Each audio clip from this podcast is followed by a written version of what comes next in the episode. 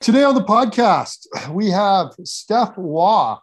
Um, Steph is a former search and rescue technician with the Canadian Forces, and we're going to be chatting about his course, you know, kind of getting into the forces, the Canadian Forces, his course, some of the postings and missions he was on. And then he finished his time in SAR teaching at the SAR school. So we'll have a bit of a chat about the differences from when he went through to when he when he taught. So welcome to the podcast, Steph. Thank you very much, Mark. And uh, I guess why do we start with a little bit about you? Like, why don't you give us a little rundown about who you are and what you do now? Cool. Uh, well, of course, name is Stefan. Uh, so was born in October 70, joined the military in uh, September of 88, pretty much right after high school. Uh, joined infantry. That didn't work out, so got injured. Went uh, for a stint as an administrative clerk for eight years got posted to Germany in Lahr for four, then went to the ships HMCS Athabaskan for a couple years there, uh, where I decided to uh, go back to my dream job and apply for search and rescue. Uh, got selected for the 1998 course or the uh, what we call the SARC 33 course. Uh, we were the first course in the new school that's uh, presently at the base, uh, the Cyril Young building. Uh, we were the first of many things, the first year long course. the courses went from eight months uh, before me to 11 months, started in 98. so we did that. After the graduation in July of 99, I got posted to 424 in Trenton did a posting of five years there, and then after that went to combat support with 439 uh, Squadron in Bagotville with the Griffons. Uh, did a four-year stint there, then went to 413 in Greenwood, and uh, until 2012, where I got posted to the SAR school for the first time as a uh, instructor. From there, went to the shop as a deputy STL, took over as the STL and then in 2016 got posted back to the school as the senior instructor slash standard guy. And i released in 2017 uh, wow. Um, yep. got a few questions about some of this because um, one i'm really curious. And two there's people around the world that do listen to this podcast. It's quite amazing. Um, so you mentioned that the school was the first time it went from 8 to 11 months in 1998 what did they add to the training to make it 11 months long? Uh, in those days, uh, we in the old school days, uh, when I was a new guy, these guys were old school. Uh, the primary uh, teachings in those days, the medical was very basic. They only had, I don't want to say only, but they had a uh, an advanced first aid. Their med bag was probably the size of a, a big lunchbox um, with and uh, in those days they could do uh, the I lost the word here thoracostomy, you know, cut the throat. That was pretty much the advanced medical skill that they had with uh, at the time. Um, so that expanded the the course right there, and they also added a ground search portion, and they uh, they made like a mountain ops a little longer, final ops a little longer, uh, and they also added, I think, ground operations at the time. Uh, also, so a few extra phases. Sea survival was added because prior you had to, you would graduate, then you would go back to uh, sea survival school. You would go back to the Arctic training. So in 1998, all this was part of the, the QL5 training. Okay. Um, so what I mean, you just listed a whole bunch of stuff, like from sea survival to medical training to GSAR to mountain ops to Arctic. What what programs are inside of that 11 months now? Like, what does that school consist of? Or I guess when you went through, we'll talk about the new school in a little bit. When you went through, like, what were all the parts of that? So when I went uh, when I went through the school in '98, uh, we started with ground operation. At the time, we didn't have a selection to uh, to bring candidates in, and uh, so it was once you were selected on paper, you were a SARTEC, you were on the course. Uh, so paper selection was big at the time. You started with operations phase. We'd go to Jarvis in the fall, and that's where we learn all the ground stuff, the operations with the, the boats and quads and everything that has to do with land operation. Of course, the land survival, single man phase, and all that, which is now part of the selection. Okay. After that, we went straight into uh, the medical phase, which at the time we were doing a modified ACLS course with some of the advanced life support um, procedures. It was a 10 weeks uh, phase, and that took us all the way to December. After Christmas break, we hit the Arctic. Uh, then from there, we went to dive phase at, uh, at Esquimalt.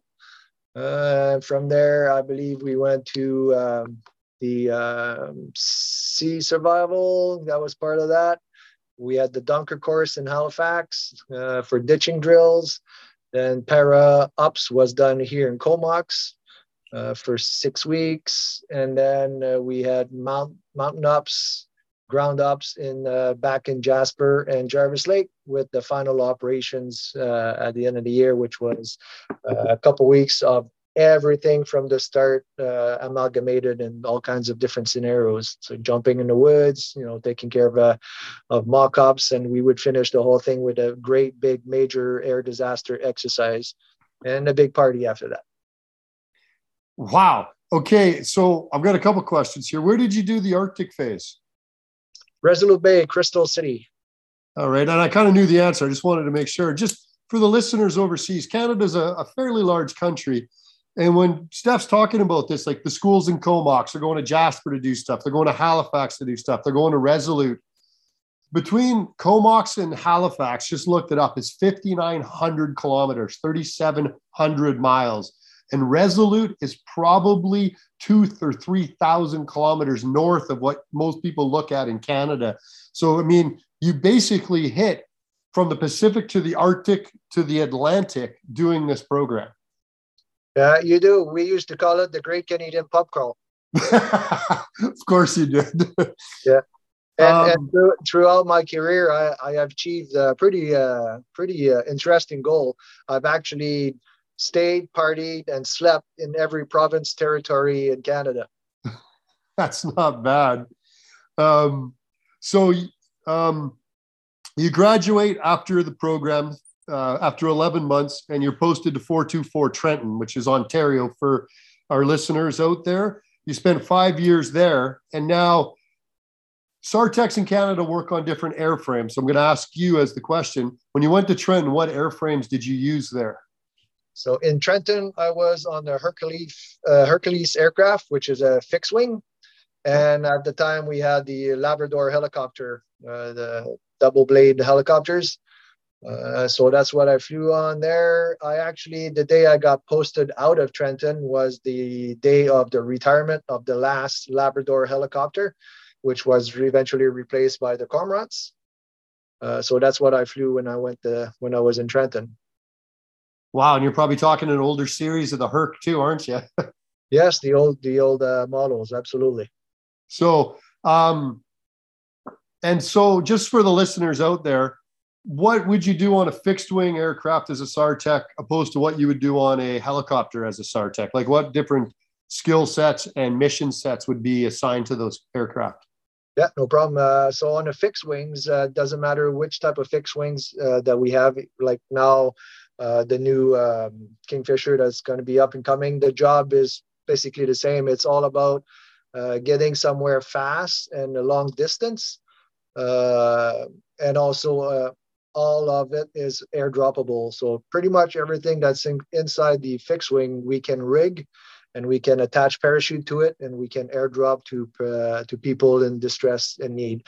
Uh, it doesn't need to be medical or you know plane crash. It could be somebody that's lost uh, that just needs a little bit of food to get them through the storm that stopped them. So we have camping kits, we have food and water kits, we have uh, life raft survival kits for the ocean and uh, you know people that are sinking their boats We have pumps that we can drop by parachutes. Uh, we have toboggans with extra medical gear if we have a major air disaster scenario. Of course, we have all our survival gear if we have to jump out and camp uh, with uh, with patients. Uh, so it's all about getting there fast, getting there uh, with a lot of gear. Uh, another big job that the fixed wings have also is it's called top cover. And for the coastal area, Comox is one, Gander and Greenwood on the East Coast is the other. If our helicopters have to go more than 50 miles off uh, shore, uh, then they have top cover. Uh, the Herc follows the helicopter for the primary reason as a backup if uh, the chopper was to have to ditch in the ocean, and also to provide a, a communication platform and if it's at night, they provide lighting. We have uh, big flares that will create uh, shadows and horizon for the helicopters to have something for visual clues when they do night hovers over boats or over uh, the water for for uh, missions. Okay. And so, opposed then to the helicopters, that's more going to be tight areas and winching, I assume. Totally, yeah. Uh, low and slow, we used to say with the lab, but Cormorant's a little faster, but still slower uh, yeah, everything that has to do with actual pickup. So, you know, the your what we like to call your typical mission is get there fast with the uh, fixed wing, jump in if needed need to be. Then the chopper will be, you know, coming from behind, and they'll have a crew of SARTECs. They have also uh, lots of gears. Uh, then they'll they'll do the recovery and the transport to hospital because uh, it's hard to park a Herc on the helipad. the little bit of a problem trying to land in some of those cities. Oh yeah. Um, then from Trenton, you went to Combat Service Support um, Squadron in Bagotville. Bagotville, for the listeners, is in Quebec. So the province immediately east of Ontario. It's our French-speaking province. And can you explain the difference between the more I'm, I'm going to use air quotes here because it's not technically correct, but I think you'll see where I'm going. The more humanitarian mission out of Trenton versus the more combat service support mission out of Bagotville. Yep. Um, so we have what's called primary search and rescue and secondary search and rescue units. So the big squadron like 424 is a primary uh, search and rescue. They're 24/7 man nonstop, doesn't matter. Uh, combat support squadron like Bagotville, uh, Cold Lake, and Goose Bay are uh, their main mandate is to be up and running when the F-18s are doing training flights. So we are there for the jets. That's the primary uh, mission. Secondary SAR unit, uh, if needed, they'll be called upon. There's no immediate uh, response time, so they'll call the unit. They'll say, uh, you know, Trenton is up and they're going to need help. Can you guys be available starting tomorrow morning? So it gives us time to pick up a crew, and uh, make sure that everything's fine, and then we'll fly to where where it's needed to support as a second secondary SAR asset. Uh, some units take it upon themselves to uh, to have a better SAR response, especially locally. I know Bagotville, we had a little bit of understanding with the local uh, law enforcement, uh, which is non-typical usually uh, might not even be there. I don't know still what they're doing over there since I left, but uh, uh, so that's the big difference between a primary and a secondary SAR unit. Okay, and what platforms are you running in the uh, CSSs? They're using the uh, Griffon helicopter. So that's uh, for civilian listeners. Think of like a 412, basically. That would be the closest equivalent. Yep. So um, and what were the limitations you found with that helicopter? Or did you was it a good platform to work off of? What are your thoughts? Uh, the uh, the Griffons are to my uh, my beliefs and my experience. Griffons are not a good search and rescue helicopter. We make it work, like we make everything work in the Canadian Forces. Uh, but we've had a lot of issues, especially with the hoist at the time.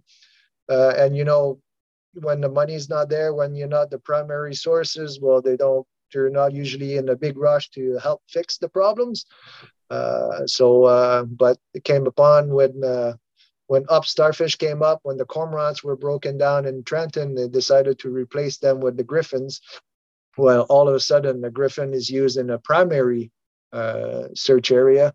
Then they start fixing the issues.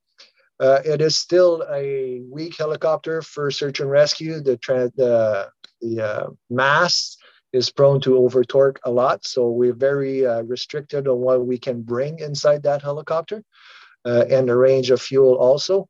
Uh, so it was very uh, very limiting capacity, but no, it's better than nothing, and we made it work. We've had some pretty interesting uh, missions with it. So, right on.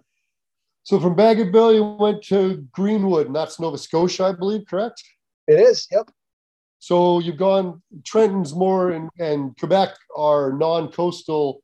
Uh, there is coast, but for all intents and purposes, they're not coastal provinces. Nova Scotia is. So this, I take it, you're probably doing more missions out to sea.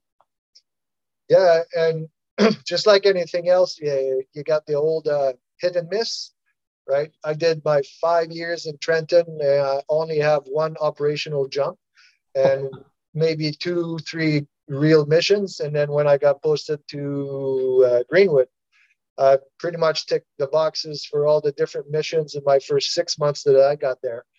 Uh, so it, was pretty fun. I got to hoist on cruise ships, uh, on lobster boats, shrimp boats, uh, you know, I got to see an actual uh, lobster vessel sink right under my eyes after we picked up the three guys. Uh, fuel barge sank right under us uh, after we picked up the guys. So we, it's pretty interesting what you get to see over the big bad ocean. Well, let's let's take a quick segue here into that with some of the missions. And um, obviously, this year it would have been Cormorant. Uh, lab should have been out by then. I take it. Sorry. This would have been the cormorant you were hosting off cormorant you were host hoisting off of at that point. Yes, when I was in Nova Scotia, yeah, it was the cormorant.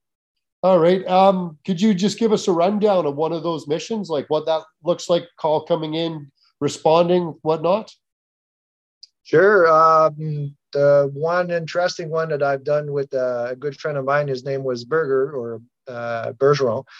Uh, we got called for a um, a boat that was that ran aground. Uh, so we showed up there. It was uh, middle of winter, January at night. Everything was iced up, pitch black. There was no moon at all.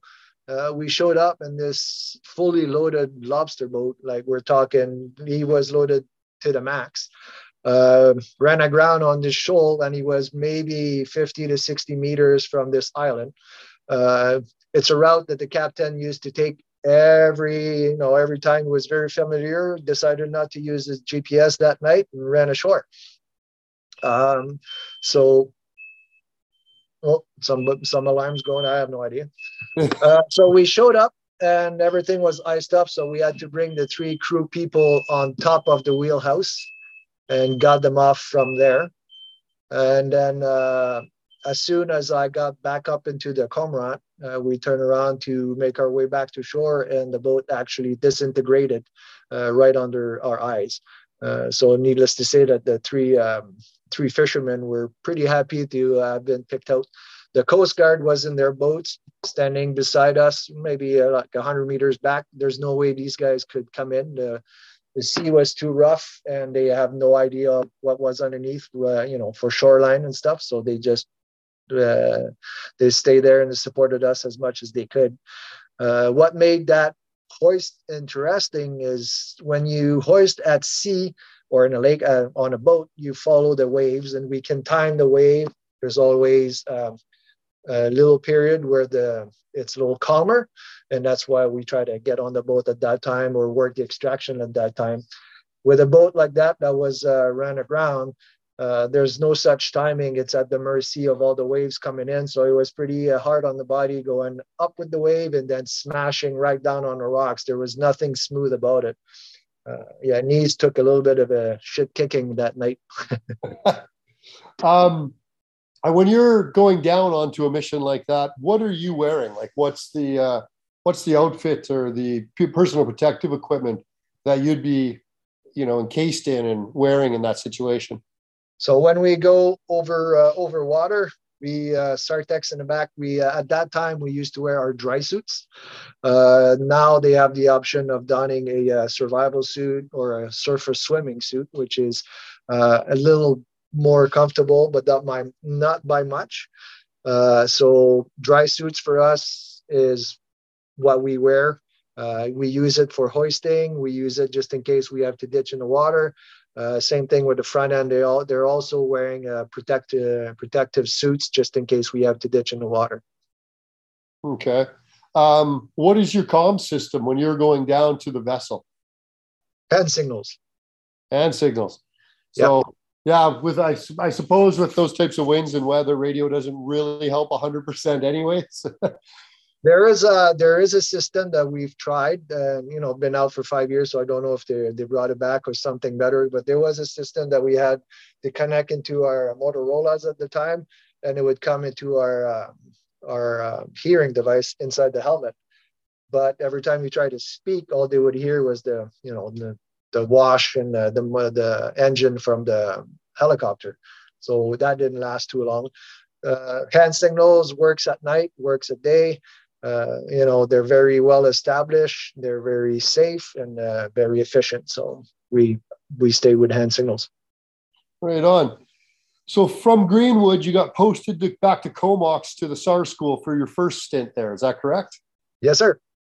And how was that going back? Like, had the course changed much? I mean, we're looking at you said five, four, four. You're talking what 13 years later at that point? Uh, I went back five, nine, yeah, just about that. So yeah, it, uh, a lot of things had changed, but a lot of things were still very similar. So, you know, from an eight to 11 month course, uh, the medical program was shifted to what we had to what it is now. So, uh, the PCP program, which is well established now, uh, everything else was just mostly massage and adapted. Uh, and, and, you know, uh, refined, if I can say that. So everything was much smoother than than when I was in. Uh, also, the big difference was now that we, uh, when I came back, is there was the selection process in uh, in late January, February, where we go to Jarvis Lake, where we go to Edmonton first, meet the candidates. They're usually 30 to 40 that we uh, that got picked. A couple of days in Edmonton for uh, logistic and uh, some basic instruction. Then we take them to our world in Jarvis Lake uh, where uh, every Sartec is born. And uh, we take them there for two weeks. And uh, from there, the, they get ranked. All the ones that stay till the end and that actually pass, they got ranked uh, from one to whatever. And depending on the year, on, on average, we used to take 12 uh, Sartecs for the course. now, because of numbers and everything, they're picking more 14 to 16 uh, for the year. So that was the big difference there. The selection was the big difference. The medical program was the big difference, and everything else was ironed out, which was fun. All right. Um, once they make it through selection, I mean that's sounds like where you're making your cuts. Does the is the pass rate fairly high on the 11 month course, or do you still lose students in the program? Uh, Uh, so when the selection people from Ottawa came and they tried to uh, infiltrate or not infiltrate, but you know get get involved with our stuff. Uh, at that time, we had the um, highest success rate for the course itself, which proved that our selection process was very efficient. Um, on average, what people that we would lose on the course were injuries and maybe a, a failure for an exam uh, during med phase. And the rest of the year is very rare that we would have failures. So nine out of 10 would be injuries. Okay. And now, can they recourse if they're injured, or do they start again from selection? No, they recourse now. Okay. Yep. So the selection is doing its job then in weeding out and identifying people that are going to be successful in the program. Oh, absolutely, totally. Because uh, on my course, uh, we were 12th, and it was a paper selection, like I mentioned earlier. And we had a guy, we never say his name, but he was number 12 and failed PT tests on day one. Uh, so, and then he retried uh, said two days after and failed again and got kicked off course right right away, right? So that means that whoever was 13 on the list could have been there because if there's one thing you can be prepared for is your PT test, especially in this trade. That's the only thing you have real uh, control over. So uh, you know, it's it was a little bit disappointing that this guy showed up unprepared. Well, so, absolutely. So the selection now fixes that. If you come to selection and you fail the PT test, you're sent home right away. You go back to your trade. So you, if you came in from the Navy, you go back to your boat. And that's another nice thing is uh, when I went on my course, I was already remastered or changed from admin to SARTEC. So if I failed that, my trade was actually closing at the time. There was no more admin uh, clerks, so I had nowhere to go if uh, if I would have failed the SARTEC course. They probably would have just kicked me out of the military. Ah, and I didn't think about that, but you bring up a good point for people that are out there. You can come from any element then and go to SARTEC. You can come from Navy, Army, or Air Force and remuster. Totally, yeah. Okay, yeah. So that's a bit interesting as well. That's probably a lot of people don't realize. Uh, is there still a requirement to do an X number of years in your um, initial MOC or military occupational career before you can transfer to SARTEC?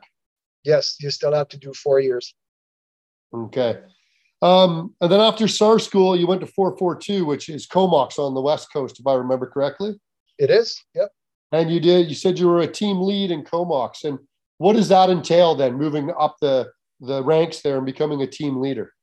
So uh, I was the the deputy SARTEC lead, which is the two IC of the shop, uh, which is basically taking care of uh, discipline and administratives for for the boys in the shop.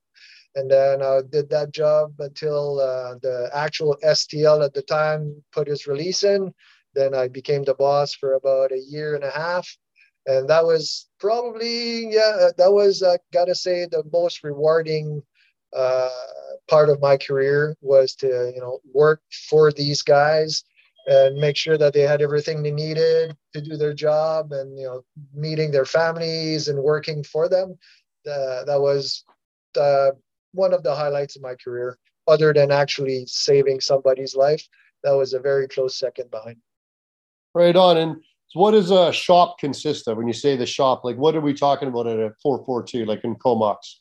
So 442 is a, as it stands right now, is a 30 man shop. But that includes our the riggers, the supplies, the t- team members, team leaders, uh, SARTECs, of course. Um, uh, yeah, and the operational never stops. And here in Comox, they also have OTF for the uh, helicopter. So it's the operational training flight, which we have to man. Uh, so all the new pilots, the new FE being trained on the Cormorant, you know, after a certain level, they need SARTECs to do the rest of the training. So all the actual search and rescue. Uh, so that's the the boss's job to make sure that people are at the right place at the right time. You bring up a, uh, something that just kind of spurred a thought in my process. Like obviously as the boss, there must be quite a few research that a SARTEC has to do throughout a year. So is that true? Uh, research, uh, if not not really research, but uh, to maintain your qualification. So if you let something go, then you have to requalify with a training program. The uh, there we have two real research that we have to do. One is your medical every two years, yeah. That's pretty. And then uh, the other one is your parachuting qualification. So if you get go out of trade, like when I went to combat support, at the time we were not holding level one or level two uh, parachute qualification. So when you come back in the uh, operational world, you have to do a parachute requalification. When you go outside, you just drop to a, a level one, which gives you the right for open field parachuting only. Then when you come back in the operations, you do uh, your research, then it brings you back to your in the water at night with gear, confined space uh, qualifications. Just a tangent conversation. What are you jumping with? What kind of shoots? Uh, right now, they still have the uh, C uh, CSAR seven, uh, which is a seven cell sport parachute. It's a big sport parachute. When I started, we had the CSAR four, which was a big. Uh, we we used to call it a big truck because you you could really go slow and come straight down with the heavy weights in it. Uh, some disadvantage of the old canopy that we had was, especially a light guy like myself, uh, with a little bit of wind, I would go backwards. So I have lots of uh, backward landings. Uh, with the new parachute that we have now, it has a forward speed of 25 kilometers an hour. So it's able to take a lot more wind, uh, a lot more maneuverable, and a lot safer. So uh, that's the big difference with the parachutes we have now. Right on. Um, what other qualifications does a SARTEC have to keep up over the course of a year? Well, uh, there's there's several. So we have to maintain uh, our parachute qualifications. We have to maintain our scuba diving qualification. We have to maintain the medical qualification. We have to do annual exercises for mountaineering, uh, winter and summer mountaineering. Uh, we have to also maintain um, what else? Do we have to go? Uh, one annual uh, survival exercise that we got to do every year. And things may have changed in the last five years, but that was pretty much it. So we have quarterly, semi-annual, and annual qualifications to maintain, and that's not counting other stuff on the aircraft, like on the chopper, all your clearance calling, all your hoisting, all your equipment stuff on the Herc, all your parachuting, your equipment drops, your uh, your flight patterns, your search patterns, all this have always have to be done. So it's quite busy. If you're not doing calls, you're doing training. Every time you go to work, you're training in something because if you're on standby, you're you're flying that day if the weather condition uh, allow it. Uh, you're flying, you're going somewhere, and between the pilots, the flight engineers, and the SARTECs, somebody needs something to be done. So you're going out after you've decided where lunch is going to be then the training gets in place. Nice. Um, and then from 442, you went back to the school as uh, standards. You had, I think you were saying. Yes. Uh, I, well, at the when I was at the uh, shop, I got diagnosed with celiac disease, which pretty much ended my career because uh, they can't feed me and I can't eat the rations. Uh, so they, they brought me back to the school as the uh, senior instructor slash standard cell and I had the privilege of running uh, one selection before I got out, which was pretty uh, pretty cool to be the guy in charge of that whole process. Yeah, you're definitely putting your thumbprint on the next generation of SARTECs then if you're running the selection. Yeah, totally. Yeah. Um, you talked about the mission with the lobster boat. Is there any other memorable calls that you've had? Totally. Um, one was actually uh, when I saved a course mate's life during a overturned vessel um, training here at the school in Comox. Uh, Dwayne Bryson was our course mate, and uh, he got stuck and tangled inside the ladder of the overturned vessel, lost his mask, and by the time I was able to untangle him from the ladder, because the first stage of his scuba tank was all stuck and his mask was gone, he had swallowed water, lost consciousness, and we managed to bring him back out, revive him, and then he survived with some uh, some brain damage at the time, which got progressively worse over the years. And uh, as uh, some of you have probably seen on Facebook and all that, Dwayne finally passed away a couple days ago from you know from that injury. So this makes that mission even more special now. Oh, sorry to hear that. Yeah, I know. Uh, I saw some stuff on that just recently. Yeah. Um, parachute missions. Uh, you mentioned the para roll for the SARTEC. Have you done uh, a good, memorable parachute mission? Totally. Uh, there was uh, when I was still in Trenton. I only have that one operational jump, but it was a good. Uh, it was a good one. We were called for a five person uh, plane crash north of Bagotville uh, in an area called Chute des Passes, which is about 250 miles uh, north of Quebec City. It's gone in the boonies. Uh, it was a, a, beaver plane with the, the pilot and four fishermen. They um, they got into a valley. They hit some clouds. They lost their uh, tracking and they hit they crashed upside down in, in the forest there. Uh, so we dispatched four SARTECs uh, there. The, Sean and I jumped on one side of this creek on this, what we thought was going to be a green patch of grass. And the other two guys did tree jumps on close to the plane. Uh, and then we all met there Uh, there was a lab coming from Trenton, and there was a Griffon from Bagotville that helped with the extraction. And uh, he crashed uh, probably around nine or 10 in the morning. And then we found them at four in the afternoon and uh, got them to the hospital probably by six at night in the summer. That was July. So you can just imagine northern uh, Quebec with the black flies and all the, the, the flying beast over there. These guys were pretty, uh, pretty swollen and eaten up alive. We had two crit- critically, uh, I'm going to call them reds. That's all we call them, right, uh, by medical uh, terms. And the funny thing with this is part of our protocol, uh, our medication, some of the narcotics that we have, we require um, authorization from uh, either an ER doctor or you know hospital to give more than what we're allowed by protocol. And one of the two uh, injured guy was uh, an actual ER doctor from Montreal. so he had all the morphine he wanted because he gave us permission to give more. uh, so, and uh, were you, did the, excuse me, did the Griffon and the lab split lifting people out to get you back? Or did you all end up in one uh, helicopter on the way back? Uh, they split.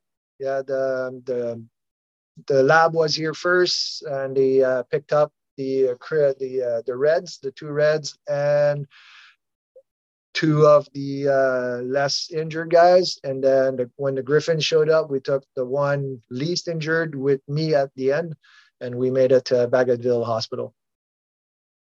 Right on. Um, I know when we've chatted in the past, you've mentioned stuff about training trips, like down to the States to go jumping, for instance. Um, is that common to have uh, training trips outside of Canada or in other places in Canada in order to do qualifications? Uh, part of the school program, uh, they go to Eloy, Arizona for the parachuting. Um, several reasons. Uh, the biggest reason is service serviceability of aircraft. We go there, we pay, and we're guaranteed to have a plane every day, all day. If they don't have one, they're just getting another. If when I did my jump phase here in Comox, we were at the mercy of the Buffalo serviceability. Uh, over there, it's a big desert, right? So there's lots of places to uh, to mess up your landing patterns and still land safely without hitting buildings, power lines, or anything else. I mean, the basic drop zone over there is a mile square of desert, so it's pretty easy to tune down uh, the students to for their accuracy landings. Uh, so that's why we go to Eloy. Uh, and the big difference with all that, when I graduated, after a, a full year of, of training, I graduated with about 40 jumps. And I and, and we done like 30 of those on the jump phase. Now they come out of parachute phase uh, counting the, the month in Arizona, then the extra two weeks here in Comox for the confined space, the water jump, and the night jump. They come out on average between 85 and 100 jumps right off the bat. So it makes them a lot more. Uh, a lot more confident jumpers, much better jumper than I used to be when I was finished. These guys can come in and right off the bat, they can be thrown in the, you know, at night over water, confined areas with gear, and uh, we're pretty confident they're going to hit the target. Right on. Um, you also mentioned scuba diving. You go down to uh, the base just outside of Victoria, British Columbia, for that. Um, what to what kind of uh, degree of scuba diving do you get trained in? So we used to be trained all the way to overturn vessel penetration, which uh, I'm pretty sure they don't do anymore. Uh, that type of rescue diving was extremely risky. Uh, you can just imagine a boat that's flipped upside down middle of the Atlantic. You don't want to go in there unless it's stabilized and safe to do so. You don't want to sink with the ship. And this is where we injured a lot of guys. Uh, well, two of the most guys in training also. So even the training part was very risky. Uh, but uh, you know, overall, money speaks, and they decided to take that qualification away from us but the diving still goes on. Uh, so every year, Uh, we have dive qualification that we have to maintain. And so every year, well, they have quarterlies and semi-annual, the same as all the other stuff that we have. But every year they go now to Key West, and it's also a mental health break slash checkup slash resets. So we go there, do you know um, a lot more diving because you can dive in a week. You can dive a lot more there than we can here in three months of winter. And uh, they also bring uh, staff from Ottawa, social workers, psychiatrists, and they do mass briefing and uh, uh, very individual interviews to make sure that the boys are, you know, mentally fit for the job and have a good reset. And if there's anything that needs to take action, uh, that's where it starts from. Oh, that's that's a it's a very interesting, you know, idea like getting a training exercise and incorporating mental health into it. I know a few other professions I've worked in that should look at something along those lines. Yeah, totally. Like SARTEC, we did use to have mental health. Like when uh, the uh, the cell in Ottawa was tasked to to do something for us, they came to all the shop. They they went to see the Navy SEALs, you know, RCMPs and Delta Force and all these specialized forces in the military and uh, in NATO and they, their program is now called Road to Mental Readiness, and it's even part of the basic course now and they have that on the basic. There's a little bit uh, when they come from med research, and there's the annual program. Because uh, when they ask us, what do you do when you know you live something very stressful, and how do you guys cope, or how do you guys deal with it? And she didn't like my answer at the time when I told her that we would just get drunk with the team lead and go home. So now a lot has changed I'm sure this still happens somewhere, but now the programs are out, the supports are out, the families are involved, which is a, a way, way better than what it used to be. Right on. Uh, last little bit for me. Uh, SAR tax in Canada predominantly been a domestic trade, predominantly tasked with uh, air and humanitarian search and rescue. But I know now that there has been some trips to like some of the hurricane or the sorry the earthquake, I think down in Haiti, was it that they were deployed down to? Yep, yep. Um, uh, go ahead. Go ahead. So Haiti was uh, uh, was just a good timing, uh, if we can say that, because uh, the plane was loaded with the Griffons helicopter and the rescue gear and everything that was to come to the Olympics at the time. Uh, and they said, "Well, we're ready." And then that earthquake happened, and they diverted the whole team and all that gear that was going to come and support the Olympics here in Comox down there with there was four SARTECs uh, at the time also. Uh, it was the timing was perfect. The job that they did over there was just phenomenal, uh, and uh, that opened up the door for other stuff. So now we had guys after that going to do some boat uh, and re- and helicopter training in Jamaica. Uh, we've had SARTECs to go to um, um, Afghanistan after that in, into out of postings uh, operations. They didn't go as SARTECs, but they went as uh, operations managers and uh, different taskings. So yeah, we do have a little bit more of a uh, international uh, opportunities that we can say now. Right on. Um, is there anything else you want to add to this? Um, not from my career standpoint, but uh, I'd just like to add that companies like you guys, Ronan, who are very uh, pro vets, uh, are doing great great things to support the the veterans coming out and looking for second jobs. Uh, like for your fire course is one of the primary example. Uh, so I just want to take two minutes to say thank you to you and all your uh, your co-bosses that support us and you know make sure that we're well taken care of so that's uh, that's always great to see thanks steph. I appreciate that. But uh, thanks for coming on the podcast. Uh, i think folks are really going to appreciate listening to this one. Sounds good. It was a pleasure